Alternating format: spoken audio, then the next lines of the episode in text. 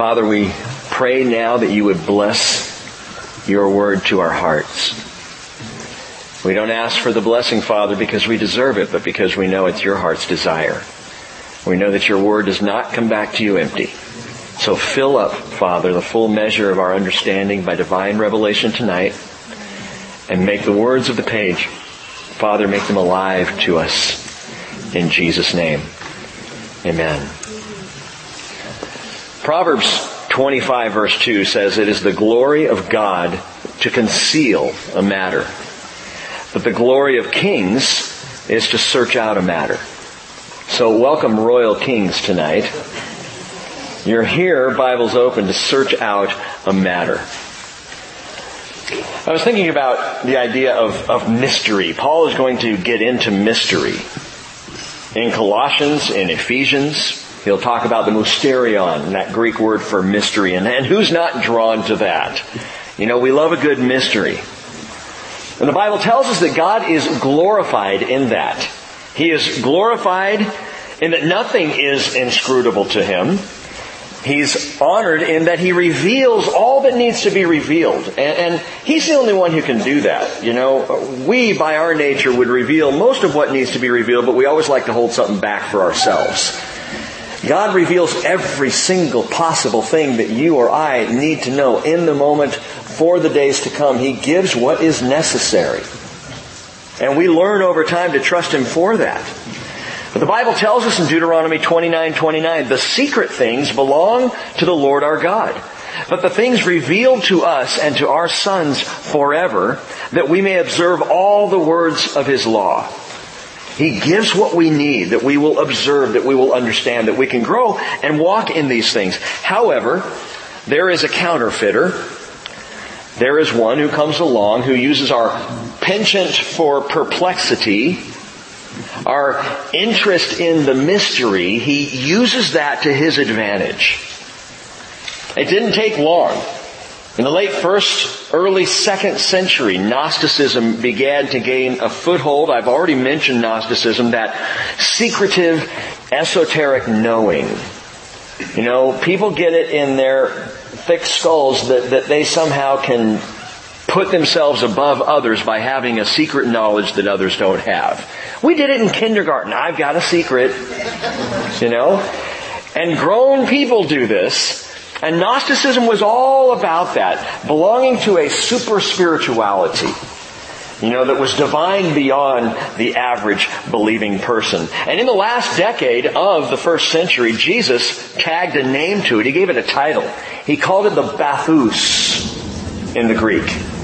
Bathus. Revelation chapter 2 verse 24, it's translated the deep things of Satan. The deep mysteries, you know, those, those secretive things, the bathus. It, the word literally means deep or below the surface. You know, Hinduism would call it the Kundalini thunder, you know, that kind of rolls underneath. You gotta get down into those deep things. And this was already happening in Colossae. Some were seeking, seeking these below the surface deep things. This, this chatter was seeking to undermine the very simple and clear and obvious truth of Jesus Christ that had come to Colossae. So after arguing in Colossians chapter 1 for the character of Christ, and I know we're not done, I know we have a few verses left, in fact, one of the most difficult verses in all of scripture is toward the end of chapter 1. We're going to deal with all that on Sunday. I'm going to save it. But Paul lays out the character of Christ in chapter 1 because that's where you begin. In fact, that's the beginning, the middle, and the end, but he goes first to Jesus, lays out his character, and then in chapter 2 he begins now to argue against the confusion of Colossae, which has to do with these secretive, these, these mystical, these mysterious things. I remind you, as we talked about in the introduction to Colossians, that their confusion is a, a syncretistic amalgam of really all kinds of things. As we read through chapter 2, they will emerge. You will see them. Things that Paul specifically calls out as being either heretical or at best confusing. Certainly not of the Lord God. Things like that pre-Gnostic kind of spiritualism, uh, traditionalism, seeping in where they need not seep in, mystical beliefs, and even the folklorish pagan uh, Phrygian beliefs that were there in that region prior to Rome coming in. All these things. But here's the deal. For every cloudy heresy, Paul clears the air with one simple answer. Christ. There is a reason, and, and the beauty of this letter to the church of Colossae, there is a reason that he lays out Jesus first. That he presents the colossal Christ, as I've called him, first. But you will notice as we go through and deal with all these secretive heresies and these, these false teachings in chapter 2, that for every single one, Paul returns to the answer, Jesus Christ. Again and again and again. May we never grow tired of coming back to Christ of focusing on Jesus and of elevating His name. Chapter 2 verse 1. Paul says, I want you to know how great a struggle I have on your behalf and for those who are at Laodicea. And for those who have not personally seen my face. Remember, no one had seen Paul. At least in Colossae, they didn't know him. He hadn't visited Colossae as a fellowship. Oh, there were some. Philemon knew him. He was from Colossae. Epaphras knew him. You know, but, but the church there hadn't seen his face, nor in Laodicea, nor do we believe that he personally had visited Hierapolis. But he says, for all those who have not personally seen my face, that their hearts may be encouraged. I always think that, that it's encouraging for people not to see my face. He says, having been knit together in love and attained, see, that's why we don't yet have video, Glenn. You know, people keep saying, we need to videotape the, the, the teachings, and I'm like, why? Why? You're just going to scare people away. Anyway, I'm sorry. For all those who have not personally seen my face, that their hearts may be encouraged, having been knit together in love, and attaining to all the wealth that comes from the full assurance of understanding, resulting in the true knowledge of God's mystery, Christ, in whom are hidden all the treasures of wisdom and knowledge. Wealth, treasure, Paul goes to the heart of what is of greatest value in the world, and it is Jesus Christ. Wealth and value and treasure. And later in the chapter, he's going to say, let no one keep defrauding you. That is ripping you off of the treasure that is Jesus Christ.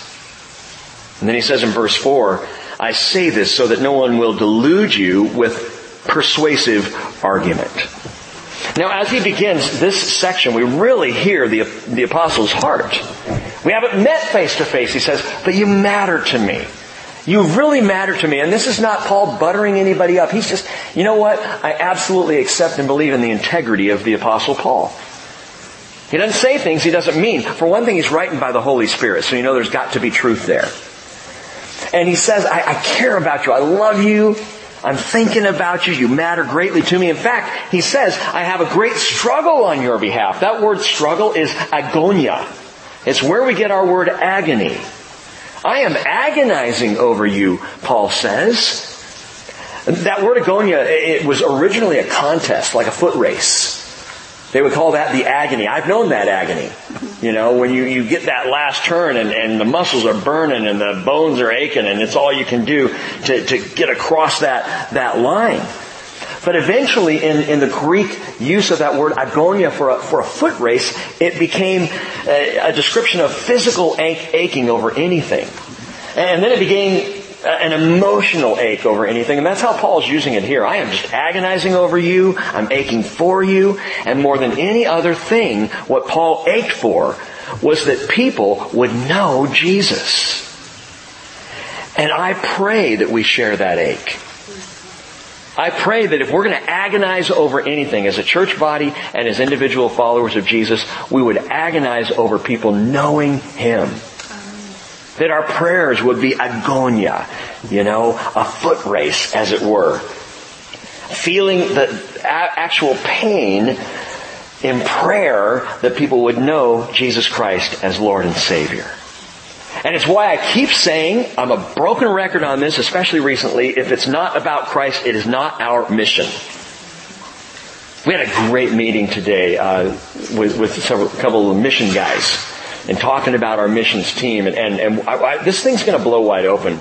Okay, and, and I'm not, this is not just words. It's actually the first time I've said this in 13 years. This missions focus is going to blow open. And I was meeting with the guys today and telling them we need more people involved in missions. We need a team of people involved in missions for the right vetting and, and for opportunities coming up because so many are happening. But at the core of it all must be Jesus. We must be ignited with the message of Jesus Christ. Embracing as a church and again as individuals a Christocentric life where Jesus really is front and center in all of our choices. And we need to not just be a church that shows up to shore up our salvation. We're here to send out. We're here to be developed and trained so that we can go forward and see other people saved. We agonize over that. Mitch brought up today, he said, you know, for all the foreign missions and the things that we're being sent out to do and, and, and the opportunities that are coming to us, what God keeps telling me is your greatest mission is right here. And all those who are lost that surround this little building, we need to agonize over that. As Paul had agony for Colossae. Now Paul refers to Jesus here in two ways. He refers to him as God's mystery. The mysterion, as I, I said. God's mystery. He had talked about that, used that phrase when he wrote his letter to Rome, Romans 16:25, the mystery which has been kept secret for long ages past. You see, Messiah was mysterious. Messiah was something unknown, uh, preached and prophesied that this one would come, this prophet after the pattern of Moses would come. But he wasn't a known entity and, and so the Hebrew prophets themselves, though they would speak the words, were searching to understand what it meant. Who he was, when he would come, what he would look like. Paul said in 1 Corinthians 2 7, we speak God's wisdom in a mystery. The hidden wisdom which God predestined before the ages to our glory. What is that mystery, Paul, that you keep referencing here? Well, we don't even have to wait till the end of the story. The mystery is Christ, and the mystery is, as we'll talk about Sunday, Christ in you. Christ in you, Paul calls it the hope of glory. Keep your finger there and turn over just for a second to 1 Peter. Go write a few books to 1 Peter chapter 1 and listen to how Peter described what the prophets themselves were going through related to this very mystery that was eons old. 1 Peter chapter 1 verse 10. He writes, as to this salvation, the prophets who prophesied of the grace that would come to you made careful searches and inquiries. They were looking into these things. They wanted to know these things.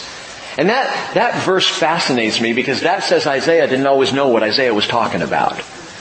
That David wrote songs not realizing how messianic they truly were, how, how they spoke of Messiah.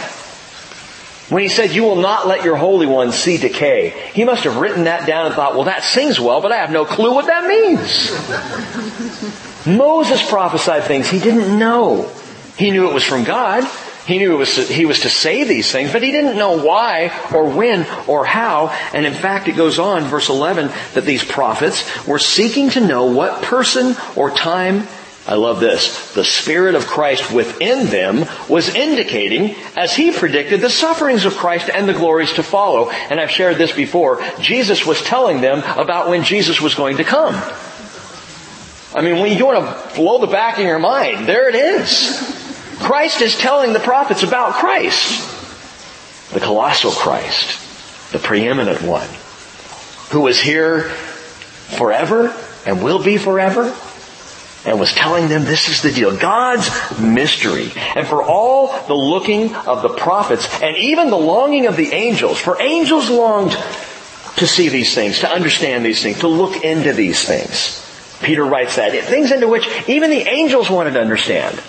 I mean, can you imagine that? The angelic host in the presence of God and God's doing something and they're like, I have no idea what's going on down there. Gabriel, do you understand this? No, I just do what he tells me to. I go when he says go.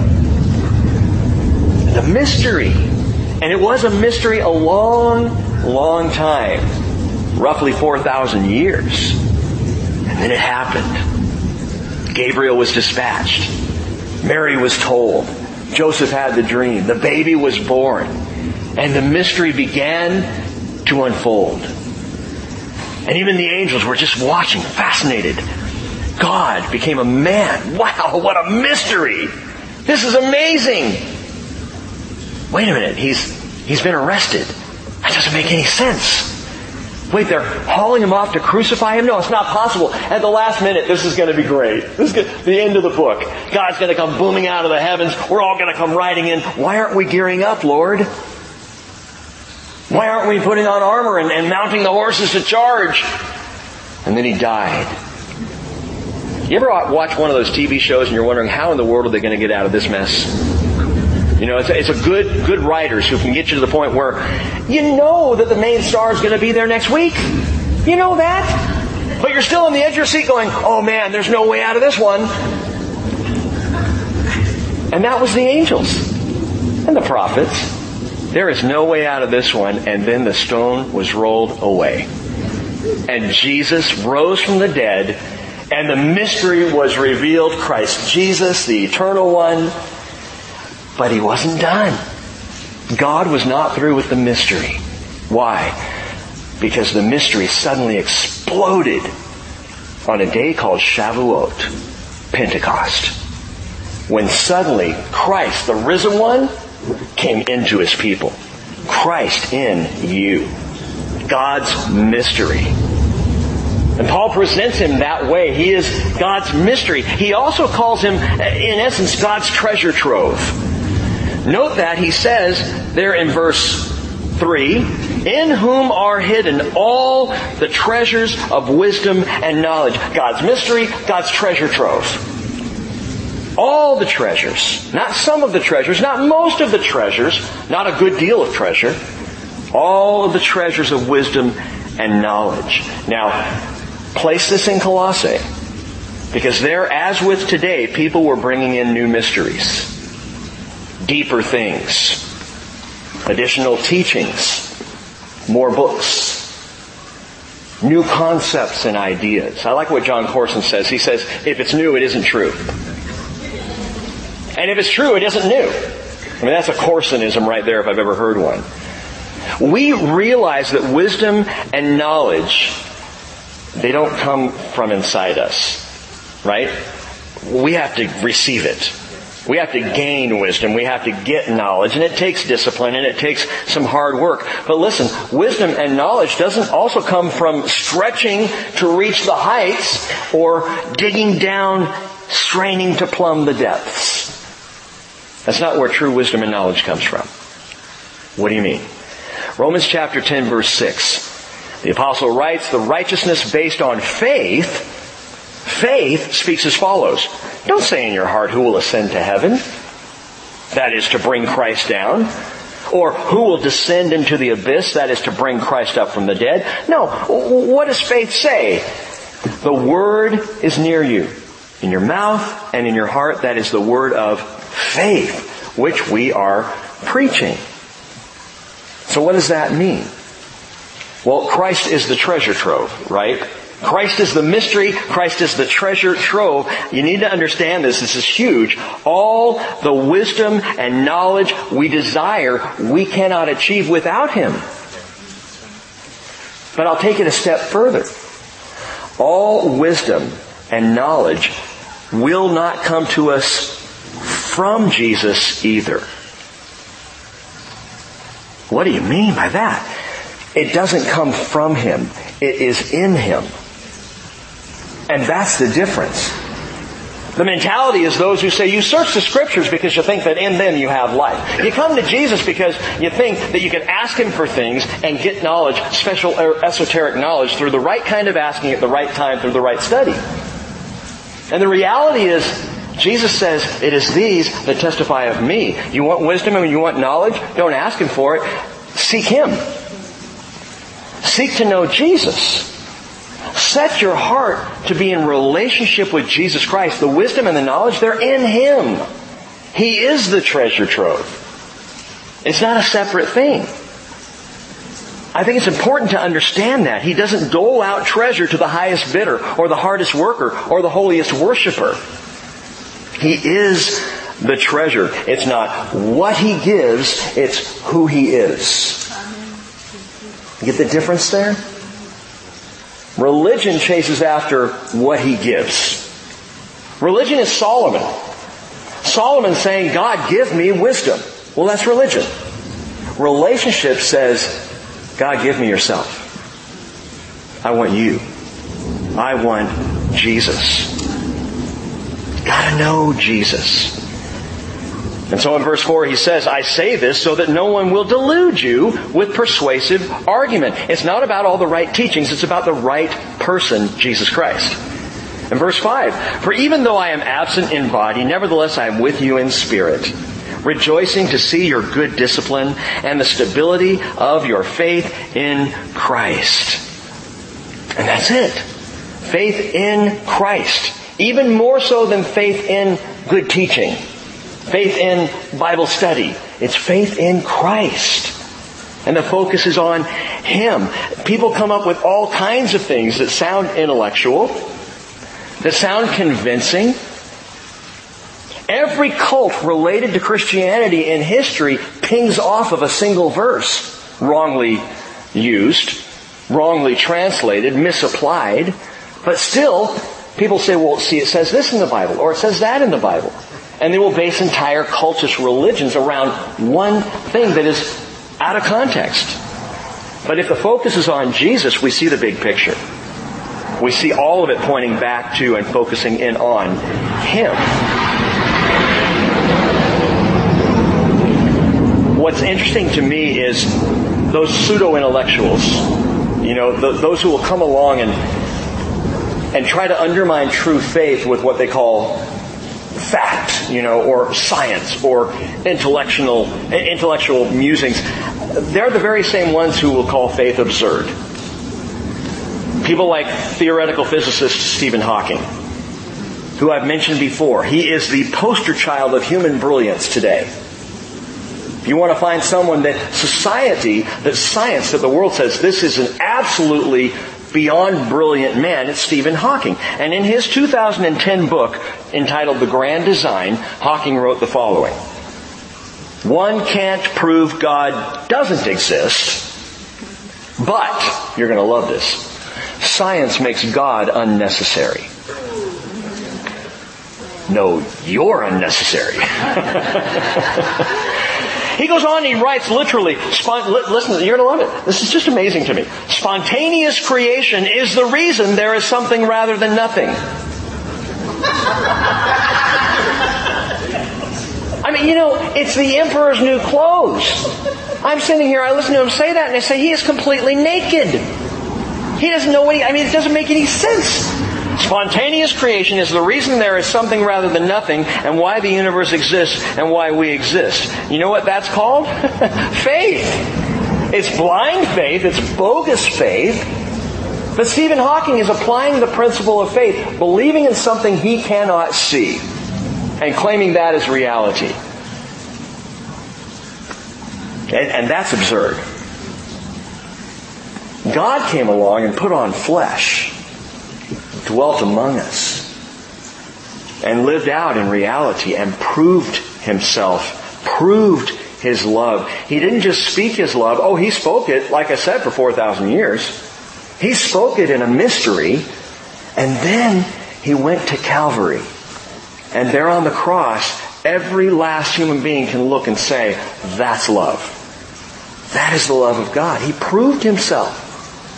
And now what does he ask us for? Blind faith? No. He asks us for faith, which is trust. Trust him when he says he loves you. Trust him when he says he will save.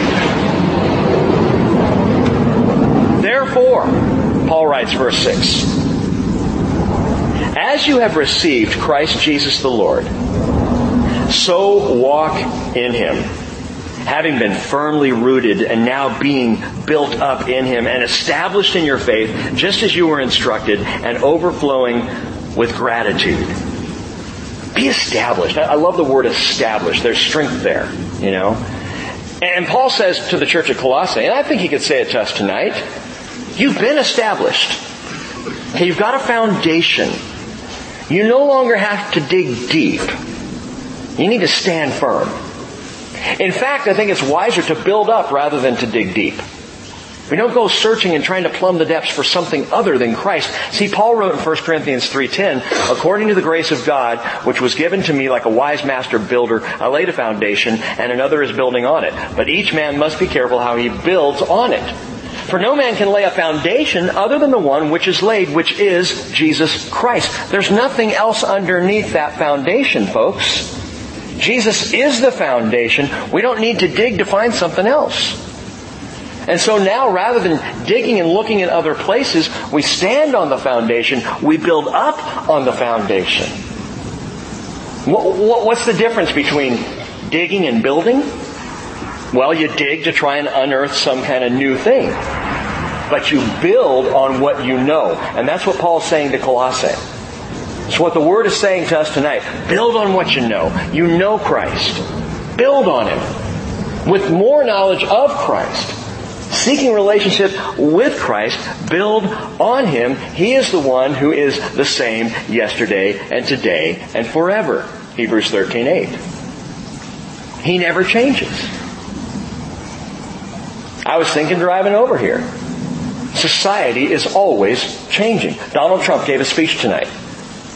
And one of the things he said in the speech was, you will never, ever, ever be forgotten again. And I said, until the next you know, administration. What do you mean you will never ever be forgotten? You can't say that. Of course we will. And of course things are going to change. It changes, you know, week to week. Our culture is constantly ebbing and flowing and changing. Now the Republicans are in control. How's that working out for America? You know, and I'm not meaning to get political, but people put so much faith and trust that now, now we're finally going to get a handle on it. The only one who's got a handle on it is Jesus Christ, the foundation. We build on Him. Paul is countering this spirituality that says you need to dig. There's something else. There's something more. And Paul's saying, no, you don't. You don't need extra wisdom. You don't need further revelation. Because as he wrote, in him are all treasures of wisdom and knowledge. You know, should the Lord wait another 10 years? Should He give us one more decade? In 10 years, we here at the bridge better still be preaching Jesus. Because He doesn't change. I don't, I cannot tell you what our country will look like in 10 years. I don't know. I mean, I hope for the best. I really do. Personally, I'm thankful that we have a good choice for the Supreme Court, a name that's been put up. I'm happy about that. Do I put my faith and trust in that? No, I don't. Because I don't know what's going to happen. I don't know how things are going to change. But I know who doesn't change. The one in whom are all hidden the treasures of wisdom and knowledge. And, and Paul says this. Uh, it's one of my favorite things that he ever wrote. As you receive Christ Jesus the Lord, walk in Him. As you received Him, walk in Him. Okay. Well, then that should be pretty simple. How did you receive Him? Think about that. How did you receive Jesus Christ? I'm going to guess you received Him honestly. I'm going to guess you received Him simply. You didn't have all the answers when you received Jesus. You didn't understand the entire book, did you? Anybody read the Bible from cover to cover having studied every verse and understood every mystery within the scriptures before they became a Christian? No. You just came to a point where in simple honesty you said, I believe in Jesus Christ. Paul says, walk like that. Walk with that kind of simplicity. You know, yes, growing in the, in the treasure trove that is Jesus, but walk as you came to Him with that kind of simple faith. That's what I would call faith for the long haul, and I like the fact that he says you just started walking. He doesn't write, therefore as you receive Christ Jesus the Lord, so run like crazy. Hurry! Run like mad! Go, go, go! He says, as you received him, walk. I hear that and I think, I can do that. I can walk. I can take one step. And then I'll take another one. I can walk. Think back to Israel in the wilderness. What a great picture. They were in the wilderness and they did not race to the promised land. There may have been a few kids when they first left Egypt who took off running, you know, and they got about 100 yards ahead and in the desert heat just kind of went, stop. What did they do? For 40 years they walked. Three million people don't run. They walked.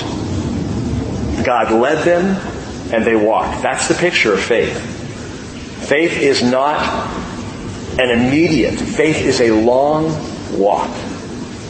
What has been called a long obedience in the same direction, which I really like. Just keep walking. You will be amazed. When you start walking, you'll be amazed at how far you get. And how a year of walking takes you further than you ever could have imagined.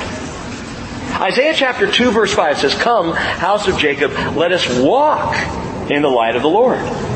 Micah 4 2, many nations will come and say, Come, let us go up to the mountain of the Lord and to the house of the God of Jacob, that he may teach us about his ways and that we may walk in his paths. And John said famously for us now, if we walk in the light as he himself is in the light, we have fellowship with one another, and the blood of Jesus, his son, cleanses us from all sin. Just keep walking.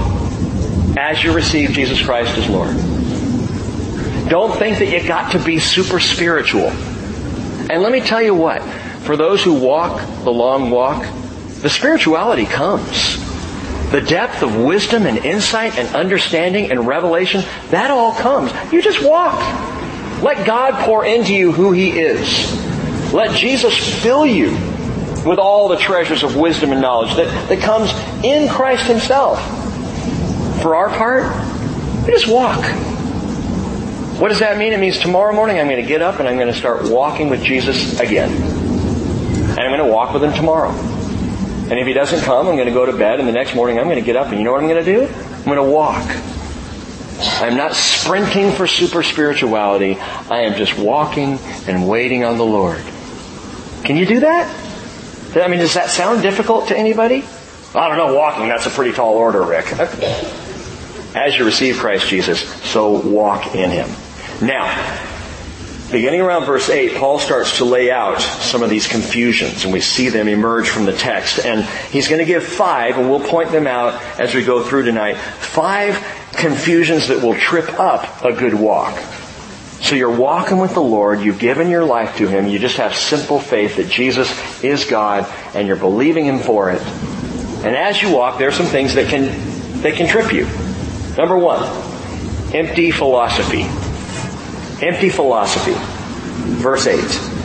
See to it that no one takes you captive through philosophy and empty deception, according to the traditions of men, according to the elementary principles of the world, rather than according to Christ. Boom, there it is, right back to Jesus. How do I counter empty philosophy with Jesus? Now, in American culture, our education used to begin with the scriptures. And many of you know this, that the scriptures were the basis of education. That was the point. If you grab a hold a copy of the, of the New England Primer, which was for elementary school education of our children, it went through the entire alphabet. A is for Adam. And every letter of the alphabet is tied to scripture and a biblical story that was behind the letter. And that's how people learned in our country, in our country, in our culture. That's what was taught in those days. Our Ivy League schools today began as scriptural seminaries. They started as seats of learning where the Bible was taught. Where people went to gain education and then to pastor churches. At Princeton, Yale, these were Christian seats of education. They are so far from that now, it's, it's not even funny.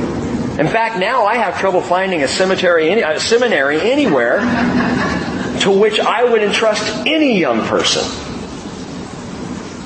In fact, honestly, if, if you're, say, 18, 19, 20 years old, and you're like, Rick, I want to go to a good Bible college. Where should I go? I'd say, about the only one I could encourage is Calvary Chapel Bible College.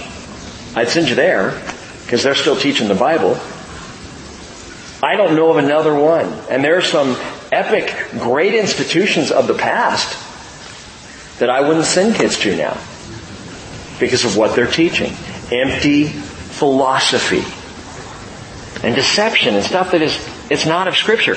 Steve Martin one, one time said, that great philosopher, he said, I learned just enough philosophy in college to mess me up for the rest of my life. And then he added, I guess I wouldn't believe in anything anymore if it wasn't for my lucky astrology mood ring. I mean, that's empty philosophy. And James, he wrote in James 3.14, if you have bitter jealousy and selfish ambition in your heart, do not be arrogant and so lie against the truth. Let me say this. Human philosophy is arrogant. For us to stand up and say we have all the letters after our name, we have all this wisdom and knowledge that we have developed and gained over the years, that is human arrogance. You can be the most learned person on the planet and be an idiot. I'm not naming names, but I named one earlier. We'll just leave that alone. Do not be arrogant. And then James says this, this wisdom, this, this arrogance, this selfish ambition, this wisdom is not that which comes down from above, but is earthly, natural, demonic. There's two kinds of wisdom, if you want to call it that. There's the wisdom from below, and there is the wisdom from above. Wisdom from below, flesh, earth, demonic, wisdom from above is Christ. Is Jesus. And Paul answers this whole thing in verse 8 continuing. He says, rather than according to Christ, those elementary principles, Philosophy 101. Verse 9 he says, For in him all the fullness of deity dwells in bodily form. I don't know how you could say any more plainly Christ is God. If you weren't sure, listen to that again. In him all the fullness of deity dwells in bodily form. Now there are some who believe that at Corinth they were using this word fullness, pleroma, as, a, as a, an existential extra teaching, as a, a deeper spirituality. Oh, you got to get the fullness. And in fact, that Greek word pleroma was used quite a bit by the Gnostics in the second century. Got to get the fullness. Well, Paul's saying the fullness is Christ. The fullness of God is in Christ. You want the fullness? You got to go to Jesus. There's no other way to get the fullness of God or to come into the presence of His fullness. And in verse 10, he says, And in Him you have been made complete, and He is the head over all rule and authority. Now that being said, if He's the head, why would anyone bend to human reason? Why would we give ourselves over to empty philosophy? Jesus. Jesus is the fullness of God. Second thing that Paul notes here Empty philosophy, number one. Secondly, elemental ritualism. Elemental ritualism, or if you want to make it easy on yourself, ritualism 101. Verse 11. And in him, Paul says, you were also circumcised with a circumcision made without hands in the removal of the body of the flesh by the circumcision of Christ. Having been buried with him in baptism, in which you were also raised up with him through faith in the working of God who raised him from the dead. And some will read this verse and say, wait a minute. Isn't Paul trading out one ritual for another? I mean, isn't he just saying, look, he, circumcision, that's, that's kind of a ritual, a Jewish ritual, handed down to Abraham as Paul talked about in the letter to Galatia. Isn't that kind of a ritual? And now, now you're saying, okay, it, it needs to be a spiritual circumcision. Great. How does that happen? Baptism. We've just jumped out of one ritual and into another, right? Yes, if you think that by being baptized you can attain to some level of holiness. If you think that by being baptized you are doing something which you know, which works this holiness in you that you have now accomplished something. But note the phrase that Paul uses in verse 12. After having said you are now circumcised not in one with, made with hands, it was a circumcision without hands, in the removal of your flesh by the circumcision of Christ. He cuts off the flesh. He removes that. But then he says, having been buried, note this, with him. Having been buried with him in baptism. And the two key words here are, well, one is baptizo, which is baptism. And it's the reason we have a pool because the word baptizo means to submerge. It's what it means. But that's not the operative word. I, I thought it was at first. But looking back, no, the operative word here is, I believe, buried with. Buried with. See, it's not about baptism. If we make it about baptism, it's another ritual. But if the idea is about being buried with, the word is sunthapto. Sunthapto, which is to bury together with. And Paul uses that word one other time, just one other time in the scriptures. Back in Romans chapter 6 verse 4, he says, Therefore we have been buried with him. Through baptism. I mean, baptism is the outward show of it, sure. We, we use that as a, as kind of a, a thing to show what, what's really happening. It's what the Jews didn't understand about circumcision, that circumcision was just showing what was really happening. It wasn't the circumcision that was the issue. It was what it represented. And that is, and that is that God had chosen Abraham and his seed, very graphically, to be blessed. And so baptism in and of itself, if it's all focused on baptism, yes, it's a ritual.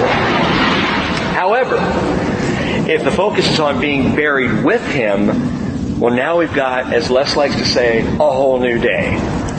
Therefore, having been buried with him through baptism into death, so that as Christ was raised from the dead through the glory of the Father, so we too might walk in newness of life. Notice that he said walk.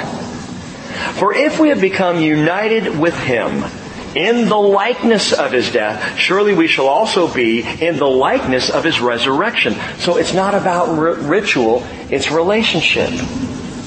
Having been buried with him that I'm going in with Christ. And, and this whole thing is in that external representation of what spiritually is happening, and that is a unification with Jesus that is absolutely marvelous.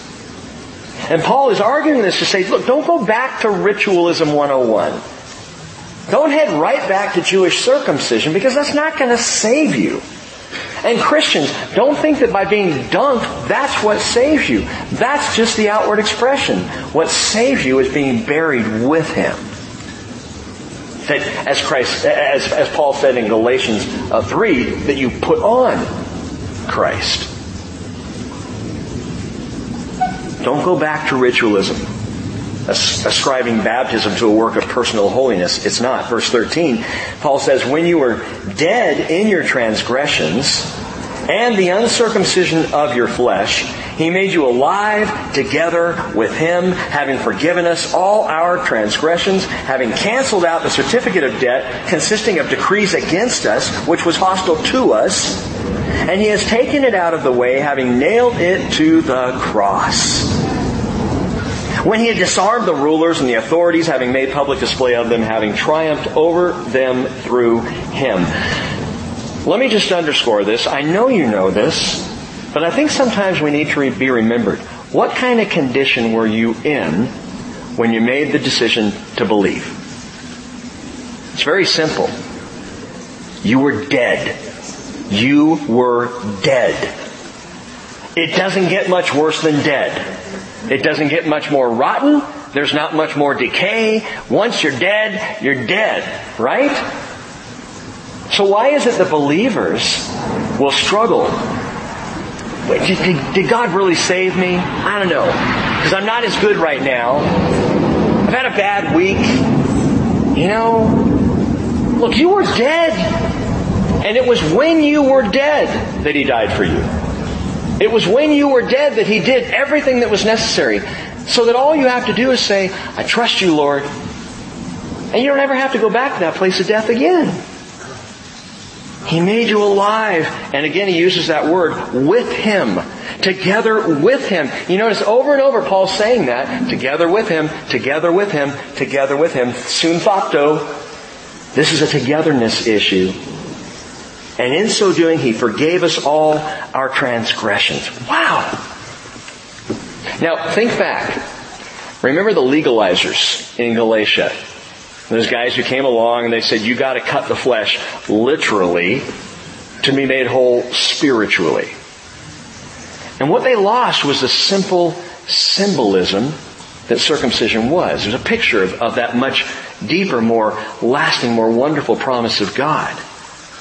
They lost the simplicity of it for the sharp slashing of, of ritualism. And Paul covered that extensively in his letter to Galatia. In fact, he wrote, Galatians 4.11, I, brethren, if I still preach circumcision, why am I still persecuted? Then the stumbling block of the cross has been abolished. I wish that those who are troubling you would even mutilate themselves. Now I know some of you are saying, Rick, you just wanted to quote that sicko verse again. You're right. But my friends, the answer to ritualistic legalism is the person of Jesus. Again, He is the answer. Buried with Him, now made alive together with Him. And Paul says in verse 14, marvelously, He's canceled out the certificate of debt consisting of decrees against us, which was hostile to us. What was the certificate of debt that he canceled out on the cross? It's the law. But it's more than the law. Get this. It is the list of your sin exemplified by the law. And the reason I point that out is sometimes we, we say, oh yeah, he canceled out the law, and the law is this like distinct different thing. Hey, the law came in, Romans 5.20, so that transgression would increase. God gave the law so that you would sit there and look at yourself by comparison to the law and go, oh no, I'm dead. I'm a sinner. And in realizing that, now, now that decree that's tacked up on the cross, imagine if it was a list of your personal sin life. Because that's what it is. The certificate of death, or certificate of debt, consisting of decrees against us. The decrees are the law. The debt is your sin and mine. And at Calvary, canceled. Done. Wiped away completely. That word can- canceled there is exaleipho, and it means to blot out, to wipe out, to wash out, or to obliterate. Now in our digital printing, we don't fully understand this, but imagine a, a sheet of fresh papyrus that has been written in ink, and someone comes along and they have a cleansing agent, and they have a rag and they start to wipe and all those letters start to wash and fade and, and becomes just kind of a puddle of, of of ink and then the ink just gets washed off and now you've got this fresh parchment and there's nothing there. Where's your sin now? And the cleansing agent, gang, is the blood of Christ. The perfect cleansing agent that blots out the ink stains of sin clean off the page. Erase completely. You know, we're the only ones that remember that stuff. God doesn't. He's blotted it out. He has washed it clean. What can wash away my sin? You answer? Amen. Look at verse 15 again.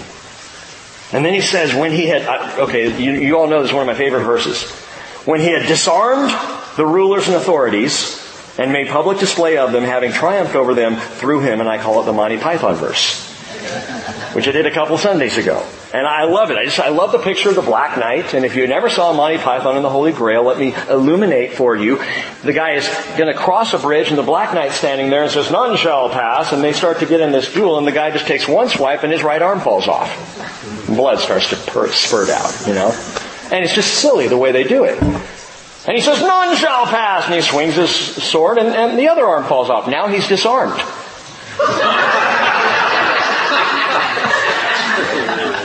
And then after that, he takes a third swipe and literally cuts his legs off. So now he's down on the ground at about waist level, and, and there's this little body with this head of the Black Knight, and he says, come back here and fight me, you know. the guy walks by him and says, what are you gonna do, bleed on me? and I always think of that when I read this verse, and you know what? I was wrong. when he had disarmed the rulers and authorities, let me give you a more graphic picture that Paul is painting, and the average person in Roman society would pick this up very quickly. The word disarmed literally means to put off or to strip. When he stripped is what Paul is writing. When he stripped the rulers and authorities and made a public display of them, having triumphed over them through him, what does that mean? The Roman army would come back from battle, come marching down the Appian Way there in Rome to the cheers of the crowd. And perhaps you've heard that example of, of, of, perfume, that the people would throw perfume on the, on the Roman soldiers as they marched by. And, and so to all those who were victors, which was the people of Rome, it smelled like victory, but to the army trailing long, along behind, it smelled like death. But there's more to this. See, what they would do is the commander would ride in his chariot, you know, down the Appian Way. The flowers are flying, the perfume's flying, the people are cheering. And then the Roman army, victorious, would march behind him. And then behind them came the captive army, stripped. That they would march these men naked along the Appian Way. They weren't, well, I'm sure they were doing it to shame them, but the picture in those days wasn't just how embarrassing. The picture was, there's not a spot of armor on any of these guys. There are no swords, there are no weapons of warfare. These guys are vanquished. And that's the picture Paul has just painted. He disarmed the authorities. He stripped them down. That is the enemy and his devilish horde stripped. Stripped of what? Stripped of all accusation against you. Stripped of all evidence that could be used. No weapon formed against you shall prosper. Why? Because there's nothing that holds up in court. All the evidence was, that was there in the decree, the certificate of debt, it's gone. And so the enemy doesn't have anything on you. He's been stripped of it. What he had on you before Christ was sin. What he has on you after Christ is nothing. Before Christ, he had a powerful factual case, evidence for condemnation. After Christ, he's got nothing. He's been stripped. And so he cannot condemn anymore. Now, he's still going to try. He can't condemn you, but he can accuse you. And so he's called the accuser of the brethren. And day and night, he stands before the Lord saying, look at what they did. Look at what they did. And all the while, Jesus is saying, what? What do you mean, look at what, what they did? There's nothing there. Look at the papyrus. All that's left on the papyrus is a spot of blood. My blood and nothing left that can be used against you. You know what's marvelous? God told Satan he was going to be stripped way back in the Garden of Eden. All the way back, Genesis 3.15, he shall bruise you on the head. That is, Jesus would deal the death blow to Satan. And you shall bruise him on the heel. And we think, okay, well, he gets the death blow, but boy, Jesus still got bruised on the heel. Even that is victory. Because the bruising on the heel happened when the spikes went through the feet and the blood came out that washed the papyrus clean. You get the picture that I'm trying to paint here. And that's the marvel of, of what Jesus did having stripped the rulers and the authorities of any and all power. Therefore, God spoke through Isaiah chapter 53 verse 12, I will allot him a portion with the great and he will divide the spoil with the strong because he poured out himself to death and was numbered with the transgressors, yet he himself bore the sin of many and interceded for the transgressors. Would you allow yourself tonight, if for nothing else, to leave this place recognizing you're clean. You are clean by the blood of Christ. Wonderful. Satan's got nothing on you. Again, he accuses, he plays the blame game, but all you have to say is, I am together with Jesus. I'm together with Jesus. I'm in the Jesus party. I'm on his ticket. I'm walking with him. Yeah, but you did this. I'm with Jesus. And then we hide behind his robes, you know. I love it back there. Fight for me, Jesus. I am with him. Oh, precious is the flow that makes me white as snow. No other fount I know nothing but the blood of Jesus. And it is the answer to empty philosophy and elemental ritualism. And number three, elementary legalism. Which is another issue here at Colossae, verse 16. Therefore, no one is to act as your judge in regard to food or drink or in respect to a festival or a new moon or a Sabbath day. Things which are a mere shadow of what is to come, but the substance belongs to Christ. Now we're talking old school Judaism, but in the last couple hundred years, there's an entire movement in Christianity that says if you don't worship on the Sabbath day, you are a heretic. You worship on Sunday? Well, you're a heretic. You can only worship on Shabbat. You've got to keep the Sabbath. Well, this is pretty clear. You know what, what the Sabbath is? Shabbat? It's a shadow. Shabbat is a shadow of what? Of the substance, which is Jesus Christ. He is the rest. You know, God gave the people a day of rest. I want you to keep a day of rest. A day where you think about me and you're with me and you walk with me and we just have time together. And they didn't keep it at all. They were horrible. But it was to be a picture of the rest that would come through Jesus Christ. Now, this is old school Judaism. Food, drink, festivals, new moon, Sabbath day. I've told you before, I, I, it still shocks me when Christians want to become Jews. No offense to any Jewish person, because I have great respect for Israel. I hope you know that. By the way, the trip's filling up fast. I'm serious. We have 36 who are 100% to go on this trip right now. And we just started day one on Sunday. 36 people right now, and we have another 20 or 30 who are expressing strong interest, and there are several others who are you know, going to be shocked that we're going, oh, I want to go. I love Israel. I have great respect for the Jewish people. But the reality is when a Christian comes along and says, I want to do that, I'm like, well, okay, so you want to be a shadow walker. Why not walk in the substance? Who is Christ? All of that was to point to this. Not, not this, not the Bridge Christian Fellowship. All of that was to point to Him, to the person of Christ Jesus. The law and the prophets, listen, it's all Israel had until Messiah came.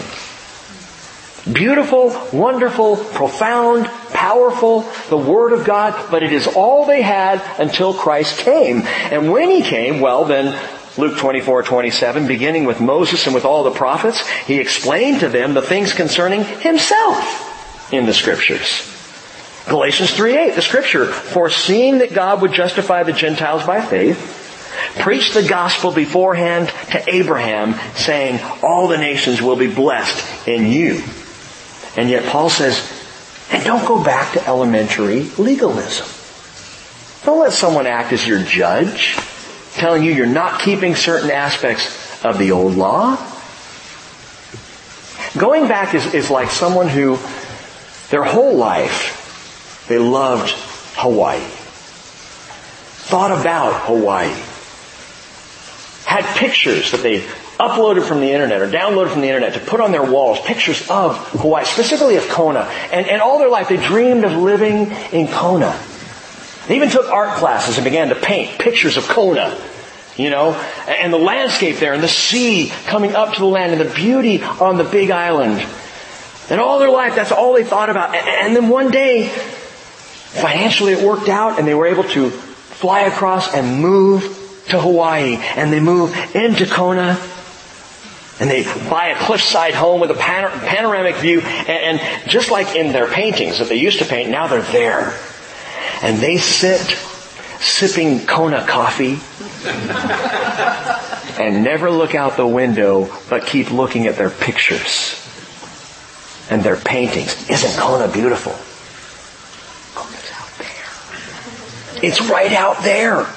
Oh, I know, but look at this. Look at this painting I did. Look at this portrait that I did of beautiful Kona and not even looking at it. Jesus is the form and the substance of all the early pictures and types and portraits that God painted. That was all just to show you this. And now we have this. Why do you want to go back to that? Why are you staring back at that? When we have the substance in Jesus Christ. And yet some Christians still sit there gazing at the paintings and sipping Hebrews.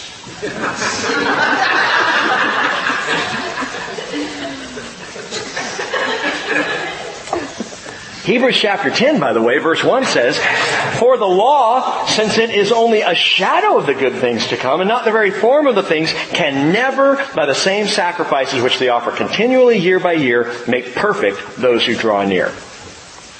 And by the way, since AD 70, they can't even make the sacrifices. There's nothing there. Shadow. Hebrews 10 verse 10 says, By this will we have been sanctified through the offering of the body of Jesus Christ once and for all. It's done. Don't go back to elementary legalism. John says the law was given through Moses, but grace and truth were realized through Jesus Christ. Verse 18. Let no one, then he says, keep defrauding you of your prize. Remember I said before that the treasures of wisdom and knowledge, the wealth that comes from the full assurance of understanding early in the passage. Now he comes back to this concept of riches and he says, don't let anybody defraud you or, or keep defrauding you of your prize by delighting in self-abasement, the worship of angels, taking a stand on visions he has seen, inflated without cause by his fleshly mind, and not holding fast to the head, from whom the entire body, being supplied and held together by the joints and ligaments, grows with a growth which is from God. Number four, the fourth confusion coming into uh, Colossae is esoteric mysticism. And it's spirituality. It's, ooh, this deeper stuff. It's that bathos that Jesus talked about in Revelation. It's things like angel worship. And you know what's interesting? He mentions angel worship here. Angel worship has been a mark of the cults for centuries. In fact, it's one of the quick ways to find out if a cult is a cult. How do they talk about or deal with angels? You know that out of the 196 references to angels in the Bible, they are always incidental to something else. And what's that? To God. Throughout the scriptures, every reference of angels is in reference to the Lord. First of all, there's the angel of the Lord, the Malach Yahweh, which I believe is a representation of God, is Jesus. You know, a Christophany, Jesus showing up prior to his existence on earth. And we can talk about that sometime. Every mention of angels is always with reference to God or his people. And never with reference to themselves. Angels are not described beyond being uh, flames of fire, winds, you know, ministering spirits. In fact, Hebrews 1 verse 7 says of angels, he says, who makes his angels winds, his ministers a flame of fire. But of the Son, he says, your throne, O God, is forever and ever, and the righteous scepter is the scepter of his kingdom. Angels, Jesus. And angels are only there with reference to God, in worship of God. Revelation 19.10, remember John said he saw the angel and he fell at his feet to worship him? But he writes, he said to me, do not do that. I'm a fellow servant of yours and your brethren who hold the testimony of Jesus worship God for the testimony of Jesus is the spirit of prophecy. You don't worship angels. And here's the thing. Angel worship and all other mystical, experiential spirituality is a ripoff. Why? It's defrauding you of the prize. It defrauds you of the prize, and that's an excellent translation. It's just a single word. Defrauding you of the prize is one word in the Greek. But it's a great translation because the reality is, if someone gets into this extra esoteric mystery stuff, that is the prize. You understand what I'm saying? That becomes your prize. For the super spiritual, for those who like the mystical stuff, and we see it even in the church. The mystical and the experiential becomes the prize rather than Jesus himself. Jesus is the prize. He, he's the treasure. He's the wealth. It's again right back to Him. And Paul said, I press on, Philippians 3.14, toward the goal for the prize of the upward call of God in Christ Jesus. Well, what prize is that, Paul? Jesus. He is the prize. Genesis 15.1. Do not fear, Abram. I am your exceeding great reward. I'm your shield, God says, and I am your reward. And God said that when he had all these spoils of war that he had just won. You don't need that. Just, all that treasure, whatever. But I am your reward. Jesus is the prize, from whom the blood flows to all the joints and the ligaments of the body. I love that. He is the head, Paul says. We look to the head. We hold fast to the head. What is a body without a head? Dead! And so we look to the head because it's the head that from the head and from the working of the head, and there's a physical picture that Paul is painting of the spiritual truth that all the blood flows and moves down through the ligaments and tells us what to do and how to move and how to be. That's Jesus, man. And we look to Him. And we function then as His body. By the way, just a plug for Sunday morning. Go back and look at chapter 1 verse 24. I want to give you a hint. Where Paul says, Now I rejoice in my sufferings for your sake, and in my flesh I do my share on behalf of his body, which is the church, in filling up what is lacking in Christ's afflictions. What? Wait a minute, what? Something's lacking? There's something we have to do? I'll give you this much of a hint. It has to do with the head and the body.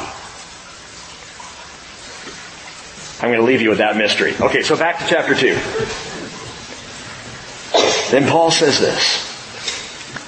Verse 20, and this is the final one. These are all level 101 courses, by the way. Empty philosophy, elemental ritualism, elementary legalism, esoteric mysticism, and number five, the last one, exacting asceticism. Exacting asceticism, verse 20. If you died with Christ to the elementary principles of the world, why, as if you were living in the world, do you submit yourself to decrees such as do not handle, do not taste, do not touch? Why do you do that?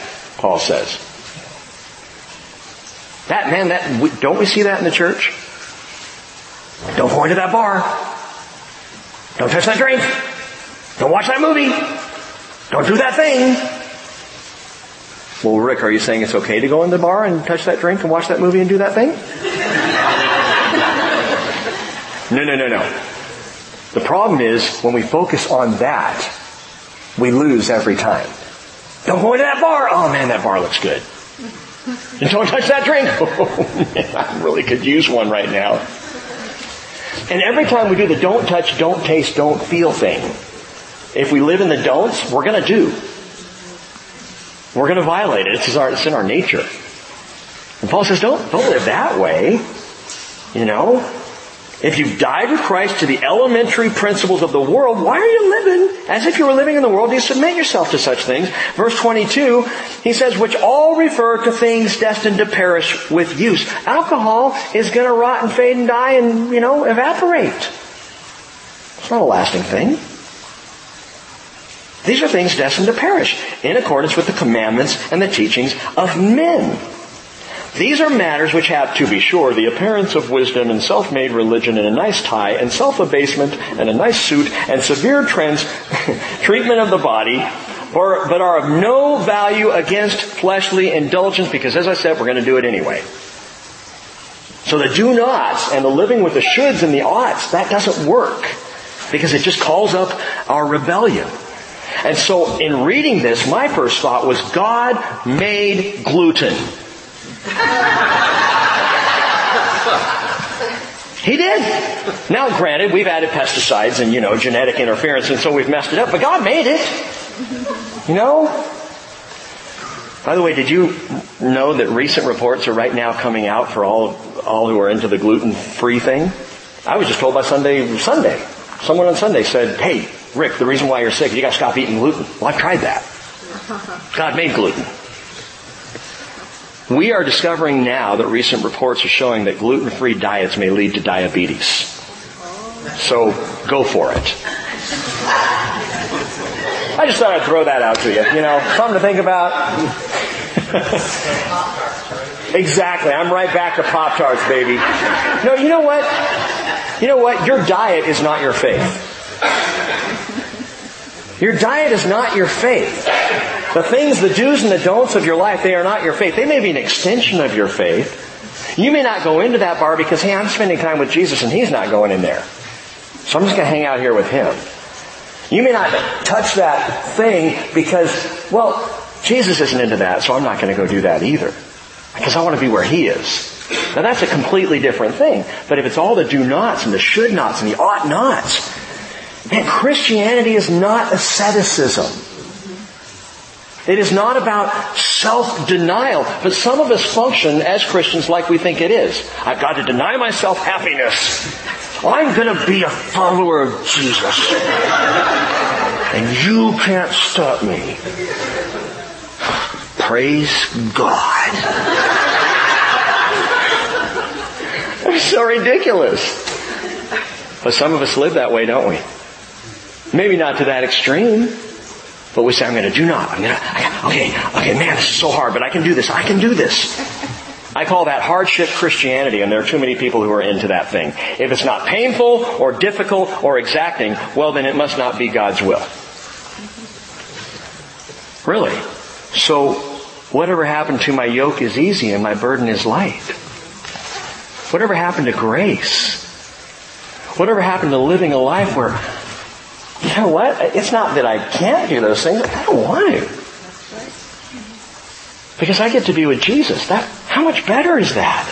Jesus said, in the world, you have tribulation. You're going to have affliction. Yeah, there's going to be hard stuff. But be of good cheer. I've overcome the world. That's the faith to which we're called, a faith that has overcome. And so we're not going back to this asceticism, straining and striving and, and, and stressing. That is not God's will. In fact, a good rule of thumb for you, a good standard for a follower of Jesus who is just walking the walk of faith, is if it's stressful, it's probably not His will. If it's straining, if it's hard and exacting, I think I'm outside of His will. I'm trying to accomplish something in my flesh, and that's tough business. But by the Spirit, in grace, Isaiah 26 verse 3, I'm going to read it to you in the King James because I just like the way it lays. Thou wilt keep him in perfect peace whose mind is stayed on thee because he trusteth in thee. A mind stayed on Jesus. That's where the shalom shalom is. The perfect peace. I, I told some of you, I, I think I've said it in here before, starting this church was the easiest thing I've ever done in my life. It was not hard. Now I didn't tell anybody that for a long time because I wanted to get paid, but it wasn't a difficult thing. It was the, Cheryl can confirm this. But Rick, I happen to know during that first couple of years some tough things happened. Yeah, they did. You're right. There were some tribulations, there were some afflictions, there were some difficulties we had to walk through. But doing this was the easiest thing I have ever done. And I shudder when I hear a pastor say, I'm hanging in. Man, it's a tough, tough road to hoe. I'm like, put the hoe down.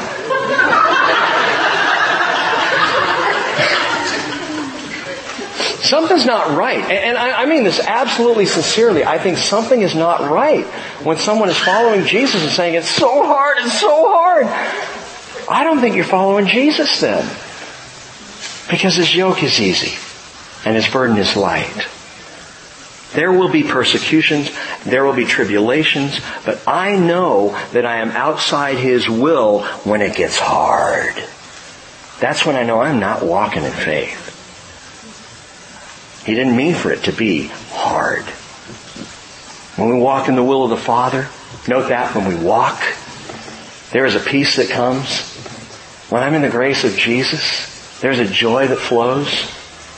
And that's what it's about, man. And that's what God has invited us to and called us to in Jesus. And by the way, when I'm walking with that kind of peace and faith, that's when revelation comes too. That's when I start to hear the Lord because I'm not striving so hard to hear Him. Okay, we're going to stop, but listen to the first two verses of chapter 3. We'll end there tonight. Therefore, Paul says, if you have been raised up with Christ, keep seeking the things above where Christ is. Seated at the right hand of God. Why is he seated? Because the work's been done. He didn't have to stand up anymore. I've told you before, there were no chairs in the tabernacle or in the temple.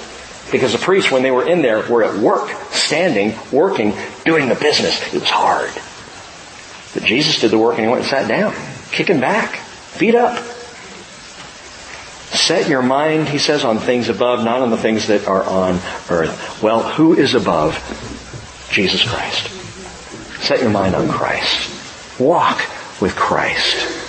You want to avoid all these things that Paul was concerned about, the things that he agonized over for Colossae, asceticism and mysticism and legalism and ritualism and philosophy and just plain old heresy? Want to avoid that? It's very simple. Just keep walking.